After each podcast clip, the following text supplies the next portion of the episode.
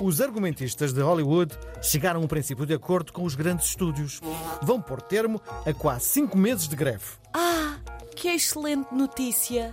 É um enorme sinal de esperança para o mundo. É, não estás a exagerar?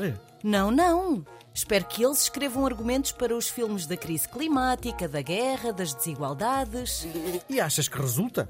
Os filmes de Hollywood costumam ter um final feliz.